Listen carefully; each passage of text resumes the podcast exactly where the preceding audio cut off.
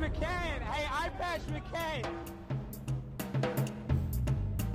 Hey everyone, it's Thursday, January 5th, 2023. So today in the headlines, the dust up around the vote for Kevin McCarthy as Speaker of the U.S. House of Representatives has shown the true colors of the RINO Republicans and the Uniparty stooges who occupy the swamp. Also, the Twitter files drop shows the Democratic National Committee and the Clinton campaign. Their opposition research was promulgated on Twitter by intelligence agencies to demonize Russia for a variety of political and foreign policy objectives. Renowned psychologist and preeminent contemporary philosopher Jordan Peterson was threatened by re- with re-education by the Ontario College of Psychologists for posting on social media in a new front in the war on free speech. I'll be talking about these stories and more, these topics coming up right now. So, first up here from the Daily Caller, Representative Dan Crenshaw doubles down on comparing McCarthy opponents to terrorists. I'll just read the lead here. Republican Texas Re- Representative Dan Crenshaw, otherwise known as Eye Patch McCain, doubled down on likening conservative opponents of Kevin McCarthy to terrorists, saying the people uncomfortable with the comparison need to lighten up. And if you didn't know, 20 Republicans have opposed McCarthy's speakership on four consecutive votes. I think it's eight now, forcing the speaker to race to go beyond six ballots for the ninth time ever. Crenshaw, a vocal McCarthy supporter, compared the 20 no voters to terrorists. During a Wednesday appearance on the Guy Benson show, he defended the comments to reporters shortly thereafter. From Mediaite, Tucker Carlson rips snarling face Dan Crenshaw after Congressman calls McCarthy holdouts terrorists. And the Daily Caller also affirms Tucker Carlson hammers GOP Representative Crenshaw for calling uh, McCarthy's opponents terrorists. The Daily Mail also quoted Tucker Carlson as saying, if you prefer democracy to oligarchy, it's pretty refreshing to see it. Tucker welcomes chaos around House Speaker vote and demands Kevin McCarthy reins in FBI and releases January 6 files to win GOP backing. The Daily Beast reports Republicans and Democrats quietly consider a speaker deal. Now, this is interesting. Will the Uniparty show its true colors here? The idea has been circulating around the U.S. Capitol this week like a hopelessly lost tour group. If Representative Kevin McCarthy fails to win enough Republican votes to become Speaker, Democrats could bail him out or help elect a compromise candidate to the post not like they want to uh, compromise with their own party. They're willing to compromise with the Democrats, i.e., there is indeed the Uniparty. From the Daily Mail, moving on to the next story from the Daily Mail Twittergate files Hillary Clinton inspired a Democrat witch hunt against Twitter to look for Russian accounts that simply didn't exist and forced the social media giant into the arms of the FBI. Well, that's debatable uh, from the Daily Mail. The fact is, as I, I have always believed, is that social media companies were always a tool of intelligence agencies. But the fact is, is that it's a win-win for the deep state to demonize Russia for a, fo- foreign policy objective. Uh, to uh, prosecute a war with Russia in a, in, in a proxy state of Ukraine, but also use anybody try to link everybody with Russia, our new enemy, even though our real enemy uh, for the United States is China. But they don't want to prosecute a war with China right now. They want to get rid of Russia. And anybody else who opposes them, they just tie them to the demonization of Russia. So there you go. From Newsweek, Twitter files tip of iceberg for needed church style committee. This is a rare thing from Newsweek by an opinion piece by Ben Weingarten and he just goes on to say um, what we already know. The Twitter files have revealed in a stunning detail a largely successful bid by the U.S. national security apparatus to manipulate public opinion. As I said, it's an influence campaign. That's what they use social media for. At a mass scale by imposing censorship regime on social media platforms. Well, if if you're going to push out a narrative in a social uh, uh influence campaign, you can't have dissenting voices there. That's obvious. That's why the censorship is. The censorship isn't just for the sake of censorship. This scandal of conspiracy to police speech in violation of the First Amendment deserves a congressional probe to reveal the full extent of the collusion between the myriad government agencies and big tech companies, hold the malefactors to account, and propose laws to prevent it in the future. I, indeed.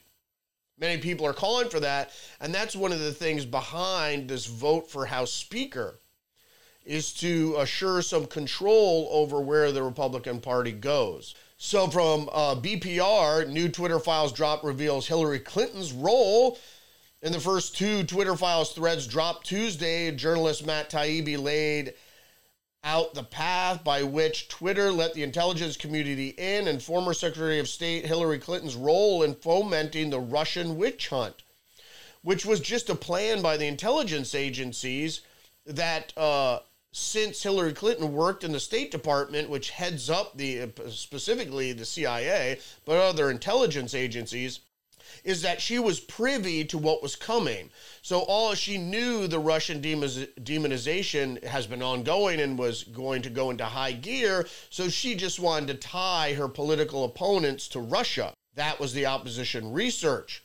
Previous installments of the Twitter files have already shown the extent uh, to which federal agencies like the CIA, the FBI, and the DoD were involved in working with a social media company to suppress the speech of users to prop up their progressive agenda. Tuesday, Taibbi produced a timeline that suggested when and how the intelligence community took the reins at Twitter, taking cues from Hillary Clinton and with pressure from the corporate media allies. It's all the social media giants, and I have to beg to differ with Matt Taibbi here. I think this is a bit of a limited hangout. I don't believe that the social media companies were without intelligence agency influence until whenever this was 2015. Uh, I think it goes way, way back uh, to at least 2010. Um, the advent of Twitter in itself uh, the social media companies, like I always said with Facebook, is the CIA was developing a uh, social media platform and scrapped it at the same time Facebook went public. And this is from the Washington, Exa- uh, Washington Times, excuse me. Uh, latest Twitter files reveals uh, pressure to work with feds to censor posts from Democrats. Uh, Twitter was coaxed into allowing the U.S. government to strong arm its content moderation with a barrage of threats from Democrats amid Russian influence, blah, blah, blah. I do believe that this is a bit of a limited hangout because the intelligence agencies aren't just going to sit by and allow these stories to come out and um, uh, ruin their, their image. And lastly, from Breitbart, Twitter files company exaggerated Russian influence to appease media and the Democrats. Indeed, uh, is probably. Uh, part of an influence campaign uh, to demonize Russia and then to tie all your political opponents to Russia, our new national enemy, when Russia really isn't the, the major enemy of, you know, political, uh, uh, militarily, economically, in particular, it's it's China. Also from Newsmax, uh, Twitter files 11. We are on 11 if people are keeping count. They're supposed to be over 50, so we're at 11 right now. Hillary's Russia cues at core of intel meddling. Uh, like I said, she was in charge of the State, State Department, so she knew what was coming in the new propaganda narrative push. So she just tied her political uh, opponents to a kite that was already flying. So, moving on to the next story from the Wall Street Journal. This is an opinion here by the editorial board. The campaign to re educate Jordan Peterson for speaking his mind, the psychologist could lose his license and I'll just go into the lead of their opinion piece here, and then we'll go into some news articles uh, concerning this. You would think Canadians have learned by now not to tell Jordan Peterson what to say. The psychology professor became an internet sensation in 2016 after arguing that Canadian legislation amounted to compelled speech on gender pronouns. Now, the College of Psychologists of Ontario is demanding that Mr. Peterson acknowledge he lacked professionalism in public statements and undergo a coaching program to of remedial education. So here you go with the Marxist tactics of re-education. If um, you can't beat them, re-educate them. From the National Post, Jordan Peterson, I will risk my license to escape social media re education. The, pra- uh, the practice of psychology in Ontario and in many other North American and Western jurisdictions is subject, subject to regulation by professional colleges, essentially governmental organizations with a mandate to protect the public from misconduct of the part of physicians, lawyers, social workers, dentists, pharmacists, teachers, architects, and many others, including psychologists. So they're protecting people from free speech. Jordan Peter, the Global News says Jordan Peterson says Ontario psychological license may be suspended over public statements. Uh, we still don't know what he said. Uh, he just said he's not going to do it. Um, I have been accused of harming people, although none of the complainants involved in the current actions were clients of mine, past or presidents, or were even acquainted with my, any of my clients in a column written by Peterson, he said every single person of the, the every single one of these accusations and now accepted evidence by my professional misconduct is independent of my clinical practice. Here are my demands made with my regard to my re-education. Here's my last page of required undertaking.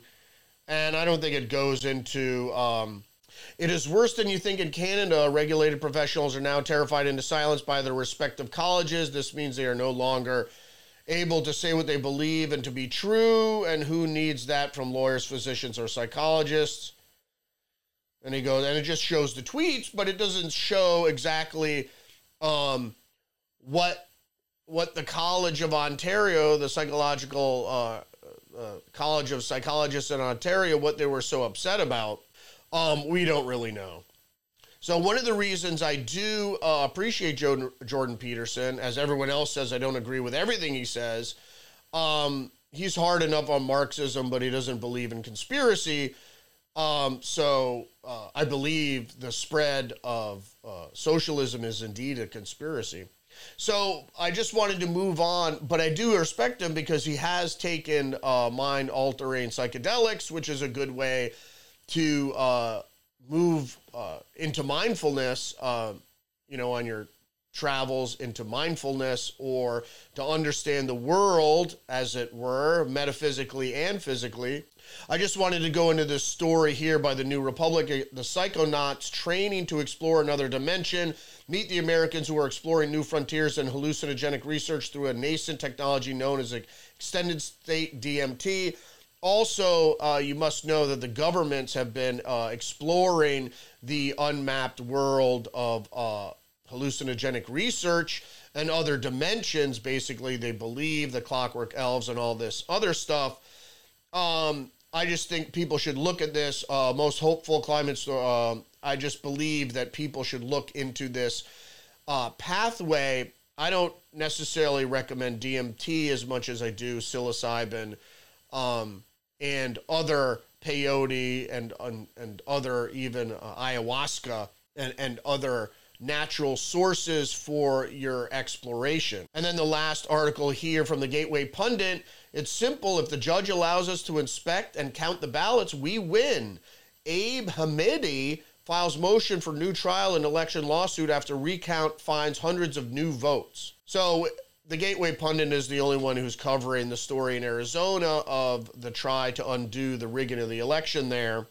Abe's race against radical leftist Chris Myers, Mays, excuse me, was initially called by just 511 out of 2.5 million votes. However, the Gateway Pundit reported a miscount of the votes in rural Pinal County discovered hundreds of new votes for Hamadeh. A state judge last Thursday announced Democrat Chris Mayes beat Republican Abe Hamadeh by 280 votes in the race for Arizona Attorney General. I don't believe, I believe that the whole race in Arizona was somewhat uh, of a rigging for everybody uh, involved there, without a doubt. I, I, don't believe in fair elections. If you have mail in uh, balloting, um, that's just a way to cheat. And especially if you drag the count on, it's a way to add ballots. Um, I just don't have faith in the system. As long as you have mail-in ballots, there's a reason we didn't have mail-in balloting, and that re- those reasons were ignored. How come we haven't had mail-in balloting since the advent of the post office? There's a reason for that, because it invites fraud. But nobody wants to talk about why we didn't have mail-in balloting before COVID. All right, so for me, Brutus Revelation. Don't forget to check me out on social media Twitter, Facebook, Gettr Minds. Leave a comment down below.